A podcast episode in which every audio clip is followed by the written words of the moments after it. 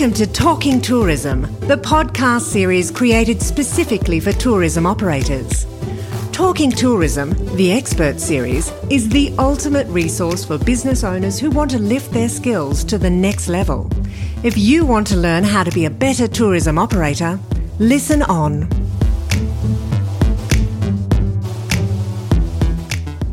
Hello everyone, this is Talking Tourism and I'm today's host, Rachel Williams. Every fortnight, the Tourism Industry Council Tasmania brings you conversations with the brightest minds in the tourism industry. T I C T is the peak body for tourism operators in the beautiful state of Tasmania. Each episode of Talking Tourism will deal with a specific tourism-related topic with tips and advice for improving your tourism business. And we're very excited today to be joined by Todd Henderson, the founding director of Cumulus Studio. Welcome, Todd. Hi, Rach. How are you going? Good, thank you. Thanks That's for having good. Me. I'm very well, thank you. I'm looking forward to ha- hearing all about you and Cumulus Studio, which, of course, is an architecture firm in Tasmania that's also branched out interstate. You're doing wonderful things. It must be um, a good place to be in at the moment. Yeah, it is a good place to be in. I think, um, yeah, we are – obviously it's great to have two offices in Tasmania, but then also to have branched out into Melbourne is pretty exciting to try and see what else is happening over there. So a, an architect for twenty years, I'm sure things have changed over the two decades in terms yeah. of design and, and principles of architecture. Give us a little bit of a b- background as to why you wanted to become an architect. What was there one key building or one key project that you thought, wow, I want to be involved in this? That's interesting you've asked me that because I've actually just given a talk to a bunch of students about this. Um, I guess one of the things I probably didn't realise at the time, but something that brought me to architecture was the fact that I spent my whole youth skateboarding, and really with skateboarding it's kind of how do you use spaces in a different way, and so understanding how the city works and how buildings work through skateboarding, which is sort of highly documented, broadly documented now in terms of how skateboarders see the city. And I hadn't really thought about it till I started looking into the research, but if I was to go down any street in Launceston, I could tell you exactly what the footpath was made of because of the sound it made under the skateboard, or you know what the spaces are because of the sound it made, or what you could use the buildings for different to what their first purpose purpose was.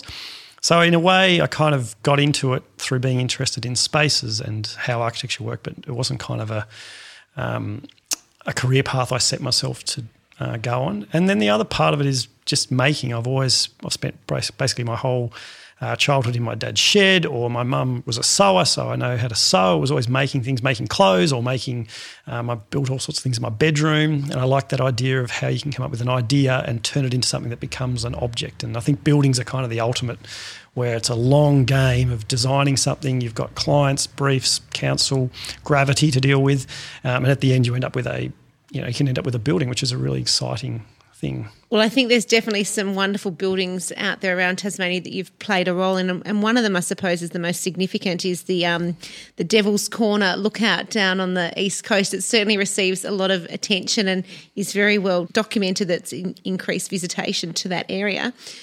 Let's talk a little bit about architecture within tourism, because it's they sort of go hand in hand, don't they? Yeah, I think. Um, that idea of how the architecture can enhance what the experience is.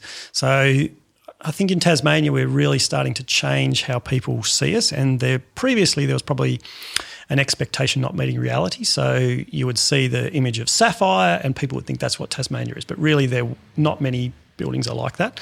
Um, so they'd book a trip and come and stay somewhere, and obviously the building maybe didn't meet their expectation of the landscape. And um, really architecture can kind of change how people do experience. So Devil's Corner is a great one where that probably the had a beautiful branding. Um, it was really strong, had beautiful wine, but the building there, which was obviously a sort of temporary building, didn't meet that expectation. So Devil's Corner came about through how can we really enhance uh, the the wine experience with something else. So you just have so many people stopping, and they stop and they have wine, so the architecture's become this sort of mechanism to get people to visit it. And then with social media and this whole kind of idea of sharing ideas, the amount of times it gets photographed, then other people go, say, where's that? How do I get there? And that's been pretty common on a lot of projects we've done. And it's obviously not an essential piece of infrastructure for the site. No, no. But it's value added in ways that they could probably never actually yeah. foresee it doing. Yep, correct. So it's... Yeah, really a, a kind of folly in a way, but it became something that everyone, yeah, wants to stop off and go to. And it it's kind of a um, – we talk about it as being a stop sign from the highway. People see it, and even if they haven't seen it on anything before. They go, oh, where, how do I get into that? And they go and have a look and go up the tower, and then generally they use the bathroom and then buy some wine and off they go. Off they go, very happy. Mm. And you've also been involved with Pump House Point, um, Willie Smith Cider down at the Apple Shed at um, the Huon Valley. Yep. Um, Stillwater seven recently opened um, yep. above Stillwater.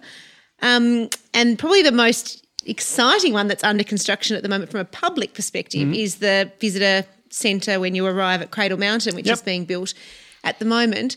Um, how exciting is it for you and your company to be involved in some of these big oh, yeah, public tourism projects that everyone's going to benefit from? Yeah, it's really exciting. I guess when you when you are a student and you imagine doing projects, they're the projects you really want to be involved in. So it's really great to be involved in those projects, and Cradle especially, because we're talking about a world-class um, place that people want to go to. And again, that expectation didn't meet the reality. So people saw Cradle, they get there and it was the visitor centre just wasn't up to what people expected, the outdoor toilets, and hadn't, a lot of it hadn't been upgraded in a long time. So it was really great that um, sort of tourism bodies got together and said, let's do something, and then it became, got a bit of momentum, and obviously the government got some money to do it, and they've really sort of started to do something great up there. The first stage we're doing at the moment, and then it'll actually grow over time, and it's more a village sort of style. So instead of being one whole building, it can actually grow and yeah, increase over time, which would be great. And how far progressed is the actual the cableway? I know it's been a, a bit of a controversial project, but is that something that you would you are going to see come to um, fruition in your lifetime? I'm not sure, actually, to be honest. Like, I think it it definitely would be good for the site to get rid of the cars and to get people up to um, Dove Lake, but I'm not too sure how likely it is to get up. Um, I think it's an interesting one too, where obviously Tasmania is a pristine environment up there, but it's about how do you reduce some of the other ways people are getting there. And yes, there might be, maybe some people don't think it's the right way to do it, but it, everything's a balance. And um, some of the, the more private developments that you've you've been involved with, say, for example, Pump House Point, yep. um, a, another iconic location. What do people come to you with when they give you the brief of what you as an architect are going to achieve for them? Because it's not just about bricks and mortar timber, it's it's about brand. Yep. Has that become more prevalent over the course of your career in the twenty years, do you think? Yeah, it depends on projects. Some clients, Pump House Point, Simon was brilliant. He knew exactly what he wanted, and we helped him, I guess, realise that dream that he'd had for a long time. So he had a really clear brief. Uh, I probably should say every project is only as good as the client. So um, no matter how what we want to do, as long if we have good clients, we can really get most things to happen, and we know how important they are. Um, Devil's Corner, again, they had an idea of wanting something to look at at the hazards, so how do you then take that and turn it into something more than what it could have been? And Willie Smith's, again, was a they had a really strong brand, and they had a really great um, cider product, and they had a really good um, kind of long history of being um, orchardists. And how do then you bring that together and turn it into something bigger than uh, what it could have been? And I think that's been a really interesting one from the point of view of community. As we started doing the project, all the people that lived down the Huon were coming, oh, you know, I've got this, I've got that. People were helping build things. It's almost become a kind of community centre that no one expected it would. So that's the centre of where everyone goes. How much research goes into developing your concepts to actually then take it to the client and say, this is what we've come up with based on your your brief? It must be significant for some of those big projects. Yeah, a lot of it is, and I guess we also we do it quite baby-stepped in a way. So we often say to clients, "We're not. This isn't a presentation; it's a conversation." And we say, "These are the things we are thinking of," um, and we can then gauge what they think, and we can explain. And we also have a pretty robust evaluation process in the office where we might come up with different options, and then we can actually weigh it up against what the client's brief was or what the design principles were. So it's a good way to kind of Um, get back from a whole bunch of options to something that um, maybe there's like two or three options that we think will work. And we, we're very – Cumulus is all about being collaborative. Um, so every th- we think of everyone, all of our staff as well as clients being part of that design process. So we want to bring them along for that, uh, all of that process. And how important has the principle of um, the tourism element been for designing – you know, architecturally designing the building and the space? How much do you take into account the actual, the tourist? Oh, yeah, so that's really the main, just that experience. Again, all of the buildings that we do are about how can we enhance that person's experience, and it doesn't have to be. Devil's Corner's one thing, which is, as I said, a folly, and it's quite a um, kind of amazing element in the landscape people go to, but again, it might be something that's quite um, quite recessive in a way, and maybe it's just something about a space you go to that feels quite peaceful to experience. Um, the landscape, we do a lot of different projects that all have different briefs, I guess, and it's about how do you pick what the what's the key thing about that project that you want to show. One project that you've been involved in, which is now finally getting out of the ground, is the Verge Hotel in yep. Launceston, and obviously you were asked to yep. design a concept and a, a development for this hotel in the C B D. It did receive a fair bit of criticism yep. at the time. Yep. um, what was that like for you? And you're, you're putting your heart on their sleeve effectively and saying this is a design that I'm proud to present, but as you say, you've got a client that's giving you a brief as well, so it's their story but it's also your story. Yeah, it's often a balancing act where um, obviously you're working for a client, so um, you're doing something that they've asked you to do, but then you obviously have a bigger role in the community. Um, I think probably with nearly every project we as architects cop criticism for, because someone always has an opinion on it. Um, yeah, I guess when people say the letters to the editor with your name saying how terrible you are as a person as opposed to the person um, who's designed the building, sometimes it's a bit rough, but again, I guess it's sort of what we do every day. We everyone's always got a comment on architecture, and I quite often say to people, yeah, if say it's a house we're doing for someone and someone says, I don't really like that house, who's a new client, they don't like the one we did previously, we say, yeah, that's because it was for that person. So yeah.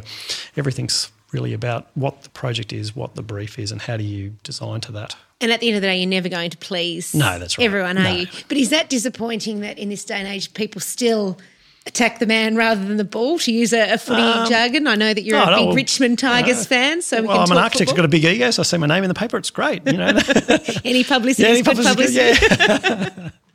No, but yeah. it must be frustrating. It is frustrating. If yeah. you've got nothing constructive to say, yeah. why are you involved in the conversation? Yeah. It's more about, um, I think, if you're going to have an opinion, try and make sure that you understand um, what the project is. So uh, when Verge first went up, it was on Facebook and someone commented, oh, great, another bottle shop. Now, there was no bottle shop, but the next fifty comments were all, oh, great, another bottle shop. So the people commenting are actually looking at the last comment, not actually reading what it is or getting a true understanding of the project. And I think that's probably the most frustrating, um, where we see all sorts of comments or people um, opposed to planning, any planning proposals we've got in. And when you read what their objections are, they actually haven't seen what the project is or truly understood what the project is.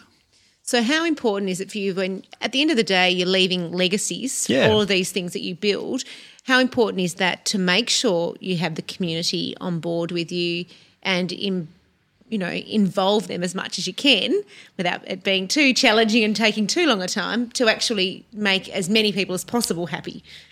Um, I think it's pretty important uh, and it's quite difficult, but what we tend to find is most projects um, that, it tends to wane, people being against it, and when it's finished, quite often people like it, and even I've had people say, oh, that was because I objected that that changed, so that's it's great because of this. Or so I think yeah, you sort of – You put a plaque yeah, in your name. Yeah, you just let it all kind of um, wash over you, and it just is what it is. When you're doing – like you said, they're, they're legacy items and or legacy kind of buildings, and buildings are long-term. Um, I was just speaking recently to someone about how architecture is a really long game. So you get a brief, you design a building, then it gets starts getting constructed. Depending how big it is, it could be twelve to twenty-four months. And so by the end, it's been a long, long time, and those buildings then are around for a long time. So it's quite different to designing a business card, for example. Someone might use it for a year, their mobile phone changes, they chuck it away and get a new one. But architecture is not like that. It's really quite a long-term vision you have to have, and then think about what that might be in the city or whatever context it is. And how challenging is it at the moment, you know, given we are such a heritage state and we have made such wonderful examples of our heritage um, buildings, but be- being a new age architect trying to integrate new modern buildings that need to have certain fit-outs and design elements to meet modern-day um, yep. necessities, how challenging is that to get the balance right? Oh, it's super challenging, but it's the best bit. That's our that's the bit we love the most. Stillwater seven, for example, again, awesome clients. They came with an idea of what they wanted to do. Um, super complicated building, timber building, three stories. No one had done a hotel in that sort of building before. So we had to involve a whole bunch of people. Again, this kind of collaborative, how do you solve all those problems with uh, fire, sound, um, not destroying the heritage. So I love, again, that idea of making I talked about before, and the thing I love most is that architecture is like a three D puzzle. So you're always thinking about how you put things together.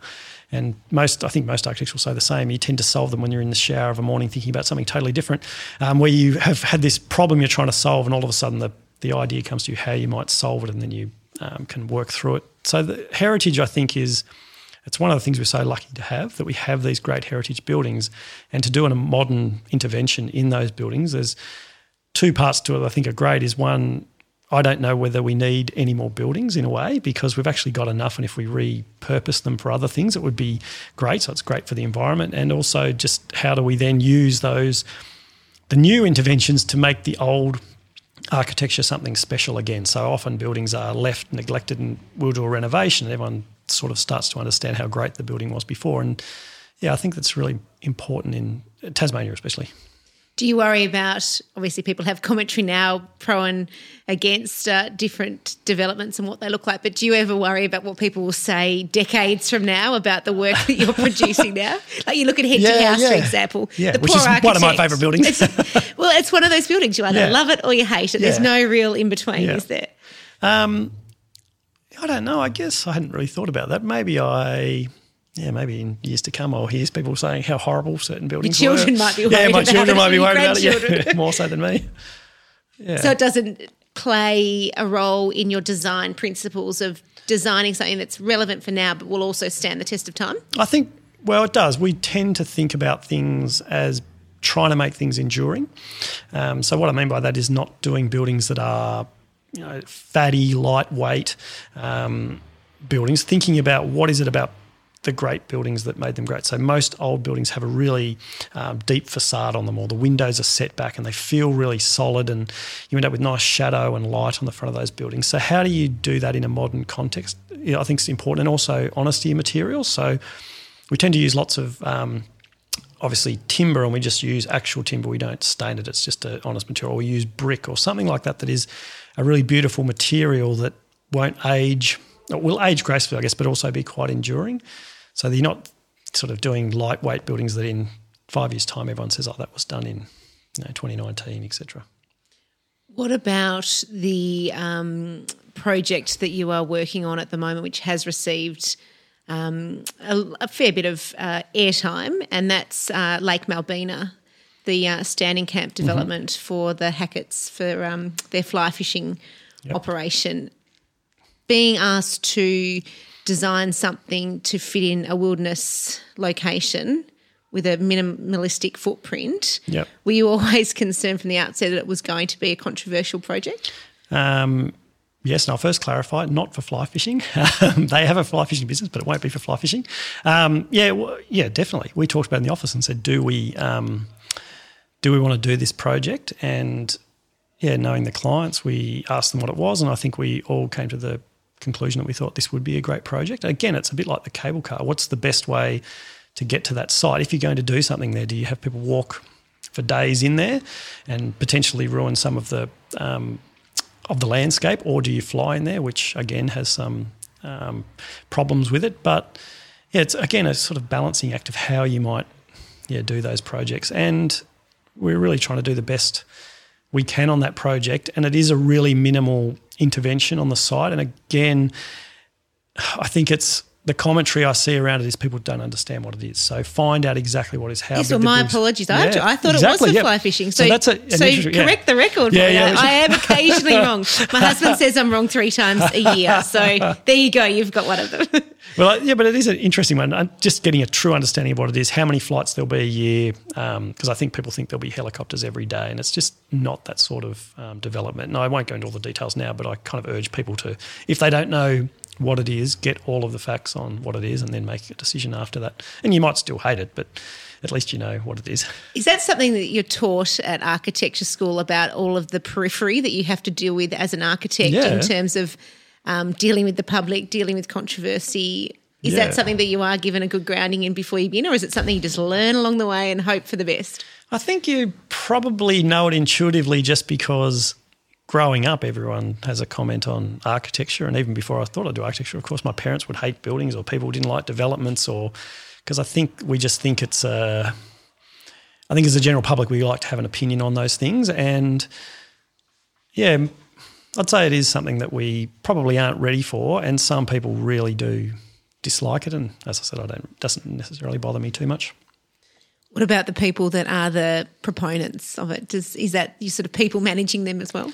Um, oh, some of them are, yeah. Oh, yes and no. I think sometimes we have, especially when projects, people are commenting on how much they hate it. Then you do feel the client going, "Hang on, I've paid you to do this thing. How come everyone doesn't love my project?" So you do feel some responsibility there. But if you know you've done all the right things and thought about what the building should be and how it should work, then yeah, sometimes you have to reassure them that, yes, this is the right thing we're doing.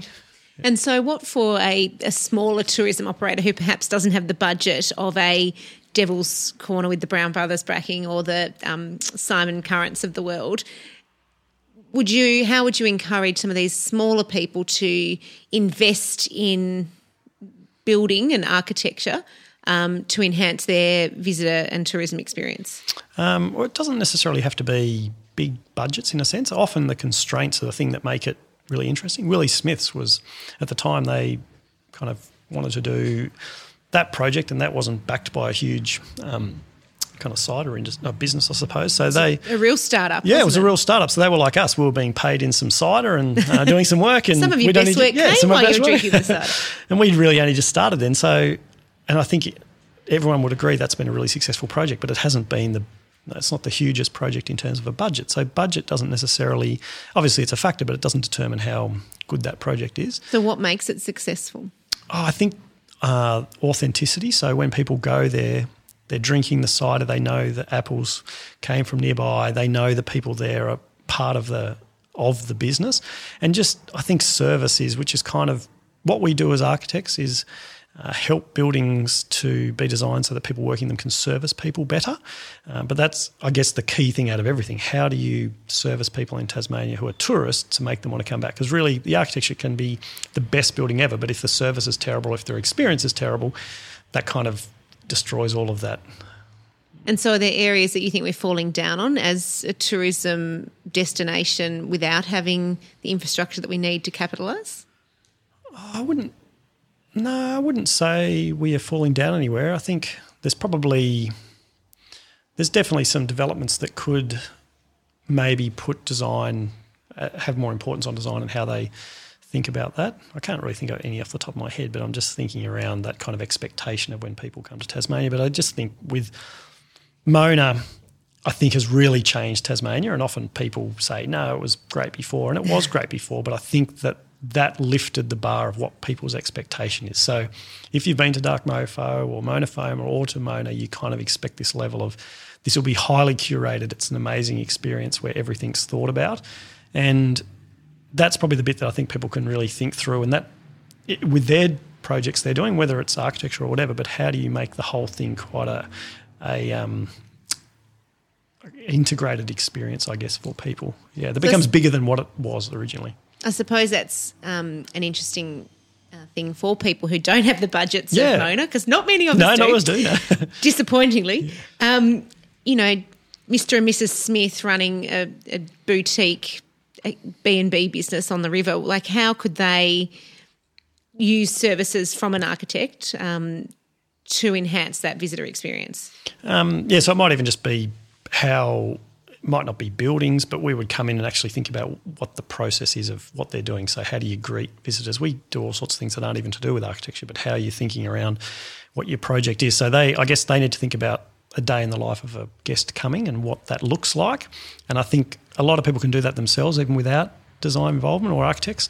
Um, but what do you want people's experience to be like when they get somewhere? And uh, as I said, with Mona, I know people don't have the budget of that, but even just the way it's curated along uh, with Dark Mofo, for example, you know, Instagram and Facebook are free essentially. So if you want to set up your business, really think about how what you want people to think about with your business and how it starts before they get there, this kind of idea of the anticipation of going on a holiday or going somewhere, but then making sure when they get there, that experience is exactly what the expectation was.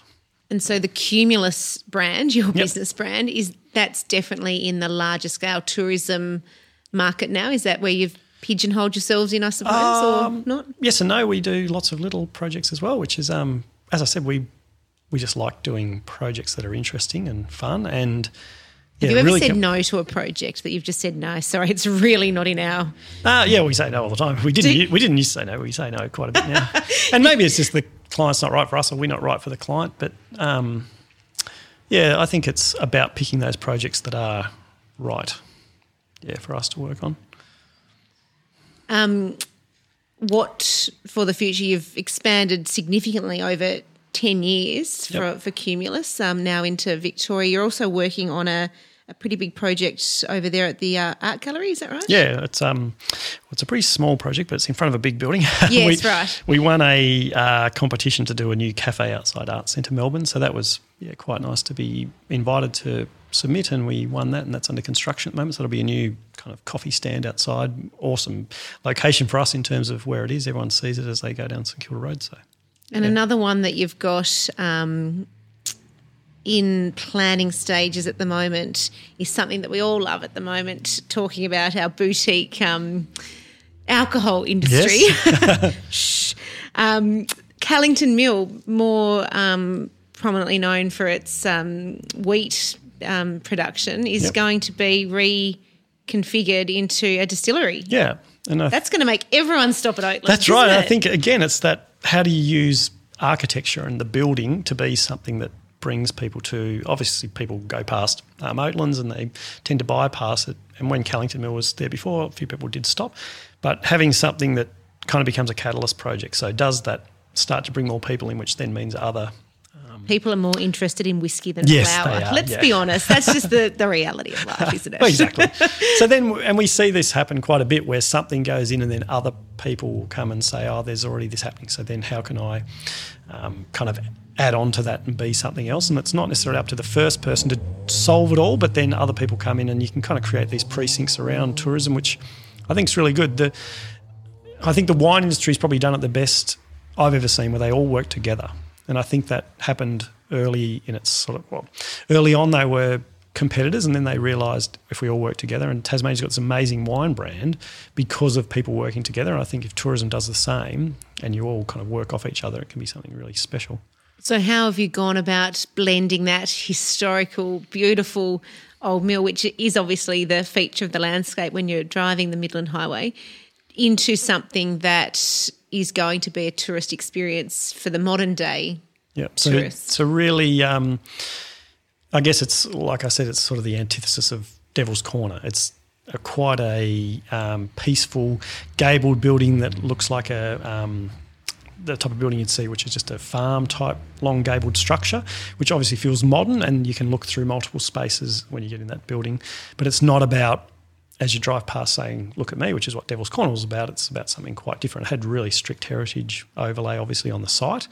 So I think all those projects, what they come out of what the brief is and what the constraints are, and they're all quite different. And really, we probably pride ourselves on not ha- not being style-driven. So where you were talking before about buildings, um, how they look in years to come, et cetera, we most buildings are – they come out of a brief, and they they are designed to look or act a certain way because of what the brief was. That almost informs what the form of the building is, as opposed to being kind of iconic or, yeah, something else, or driven by something else. So then, yeah, a lot of the buildings are quite different, but they're all – done by us. And that's um, being built at the moment, or is in planning? In planning, In yeah. planning. Would you envisage anecdotally that once that is developed that there will be spin-offs for other associated tourism businesses? Yeah, well, I'd You might be so. having a base at Oatlands for the next yeah, few years. Yeah, it'd be quite good if it did. Well, well, I guess why not? It's sort of right there on the in the centre of the Midlands Highway. You're driving down, and um, I think people are starting to stop at a lot of those places along the way. They don't necessarily go straight up and down the highway, so having more spots to stop would be... Not yeah, not definitely. Developing a uh, A F L standard uh, football oh, ground well. at Oatlands. There's one for you, Todd. That sounds pretty good.